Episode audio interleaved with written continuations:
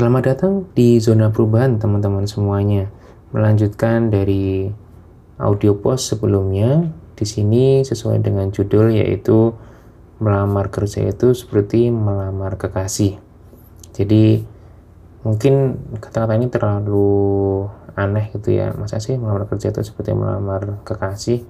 Pada kenyataannya di dalam tahapan-tahapan interview itu itu hampir sama ya. Jadi melamar kerja itu adalah seni. Jadi kalimat ini mungkin tidak berlebihan karena setiap proses dari melamar kerja itu melibatkan unsur membuat karya serta kita mengungkapkan suatu gagasan, imajinasi, keahlian agar dihargai serta diterima orang lain. Kemudian kaitannya dengan judul ini, kenapa kok melamar kerja itu adalah seni ya? Karena ketika seseorang itu ingin melamar gadis pujaannya, ya jadi kalau misalnya teman-teman tuh PDKT gitu ya, maka dia harus mengetahui bahwa dirinya itu menarik. Dia harus yakin dulu. Kemudian dia mencoba untuk berbenah atau memantaskan dirinya, berlatih untuk menghadapi interview dengan orang tua calon istrinya dan mampu meyakinkan bahwa memang dia pantas untuk menjadi seorang imam keluarga.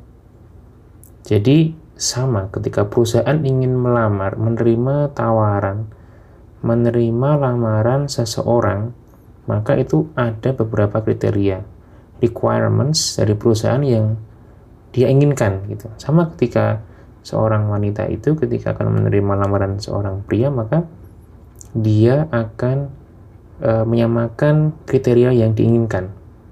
Pun begitu juga untuk kedua orang tuanya atau calon mertuanya, itu sama. Nah, di dalam lamar kerja itu tidak jauh berbeda. Selain seninya harus ada, di dalamnya dia harus melakukan berbagai hal. Jadi ini beberapa poin yang nanti akan saya jelaskan. Secara garis besar itu ada tiga poin. Nanti bisa dicatat ya. Itu yang pertama yaitu adalah penampilan. Jadi penampilan ini nggak hanya wajah loh ya. Jadi penampilan ini berupa postur tubuh. Jadi postur tubuh yang ideal itu itu diperlukan bagi teman-teman semua yang ingin melamar kerja. Kenapa? Karena pengalaman saya dulu ya ketika tes di di perusahaan gitu ya, itu ada yang mengharuskan lari. Jadi diberikan waktu sekitar saya lupa ya 10 atau 15 menit harus berlari hingga berapa kilometer seperti itu. Jadi kalau misalnya e, tubuhnya nggak bugar, nggak fit, ya kita akan susah untuk bisa lolos di tahapan seleksi itu. Jadi buat teman-teman semuanya, selain tubuh yang bugar juga penampilan. Jadi kalau penampilannya uh, dia itu segar sehat itu akan membuat uh, perusahaan interviewernya recruitersnya itu dia menarik. Dan kemungkinan besar itu akan menjadi poin plus ya. Saya tidak mengatakan bahwa oh yang uh, mungkin badannya agak uh, lebar itu enggak, bukan seperti itu. Tapi di sini yang ditekankan adalah penampilan uh, penampilan tubuh yang teman-teman bisa merawat tubuh, rambutnya rapi, kemudian juga badannya diusahakan bisa proporsional. Kenapa? Karena di beberapa perusahaan, di hampir semua perusahaan itu ada tahapan terakhir biasanya, yaitu adalah medical check up atau medical examination, medex atau medcheck itu merupakan penentu biasanya. Jadi sehat ini nggak cuma dari sisi tubuhnya tapi juga penampilannya. Inner beauty-nya bisa keluar. Itu yang pertama. Kemudian yang kedua yaitu adalah CV atau resume. Jadi ini semacam proposal gitu ya kalau misalnya uh, apa ya kalau cowok mau ngelamar cewek pasti ada kayak proposal proposal itu jangan jangan dikira proposal seperti proposal minta bantuan ke uh, sponsor itu bukan bukan seperti itu ya. Jadi uh, proposal ini adalah bentuk seseorang itu ingin mengajukan ya ini saya punya detail data seperti ini e, bisa dibaca dengan harapan nanti datanya ini sesuai dengan kriteria yang ingin dicari oleh perusahaan. Jadi gitu ya. Jadi dibuat biar CV atau resume ini menarik. Jadi nggak cuma jadi diri kita CV kita juga harus menarik. Dibuat secara kreatif dibuat secara proporsional juga. Dihias tapi bukan dihias dipak dikasih bunga-bunga rendah-rendah nggak nggak nggak seperti itu. Jadi seninya di sini.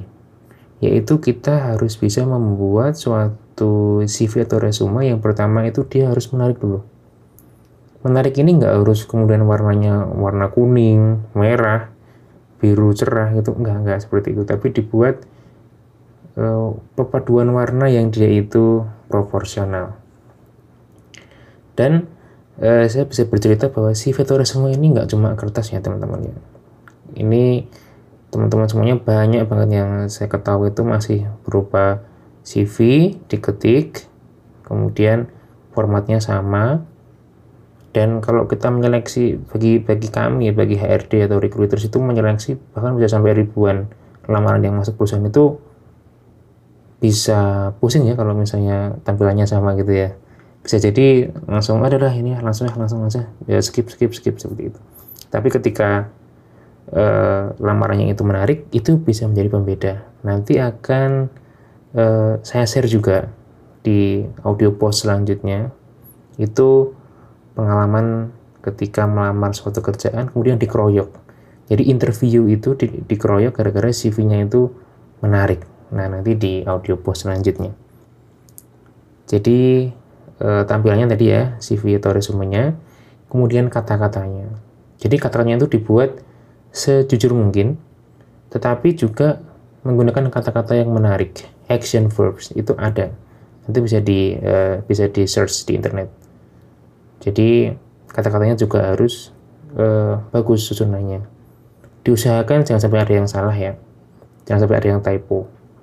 Kemudian, kemudian yang ketiga ini ini sangat penting yaitu konten dari CV itu selain menarik, kata-katanya juga bagus, juga dia relevan.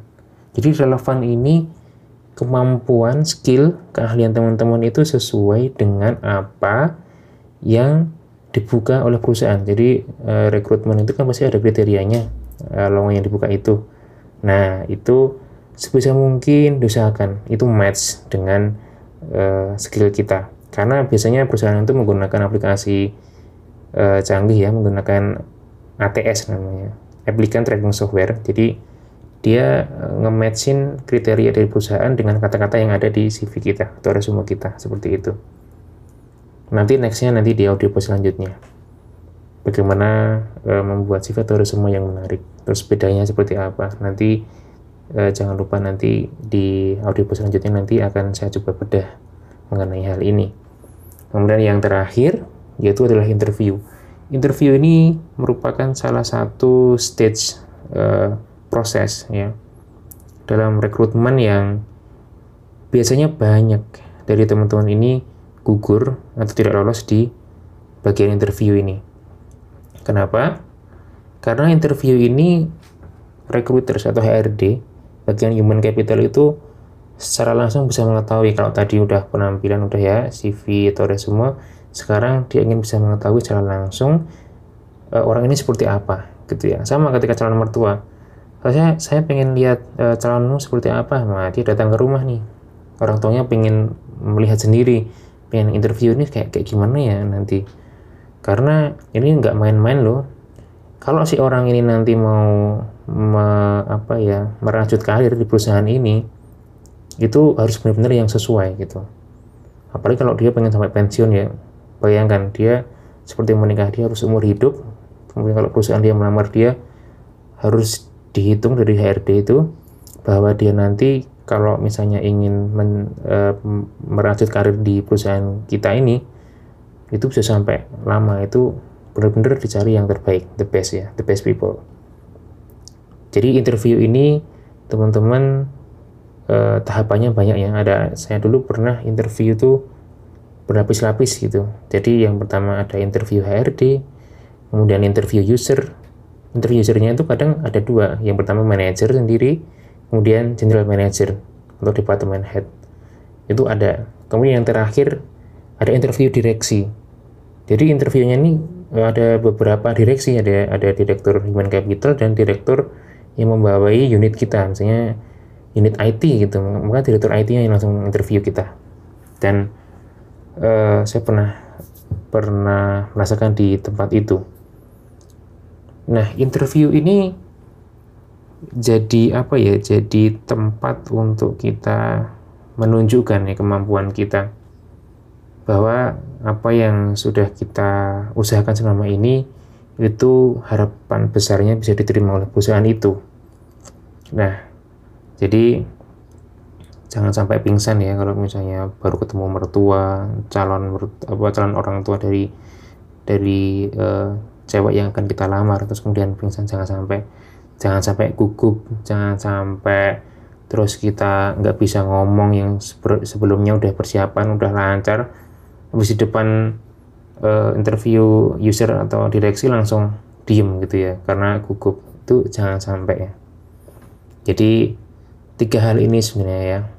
Itu melamar kerja itu sebagaimana kita melamar kekasih dan di setiap prosesnya itu ada seninya untuk lebih detailnya nanti akan saya coba bedah di audio post selanjutnya tetap stay tune di uh, audio post zona perubahan tetap semangat dan tetap menjadi insan yang berubah menjadi lebih baik lagi. thank you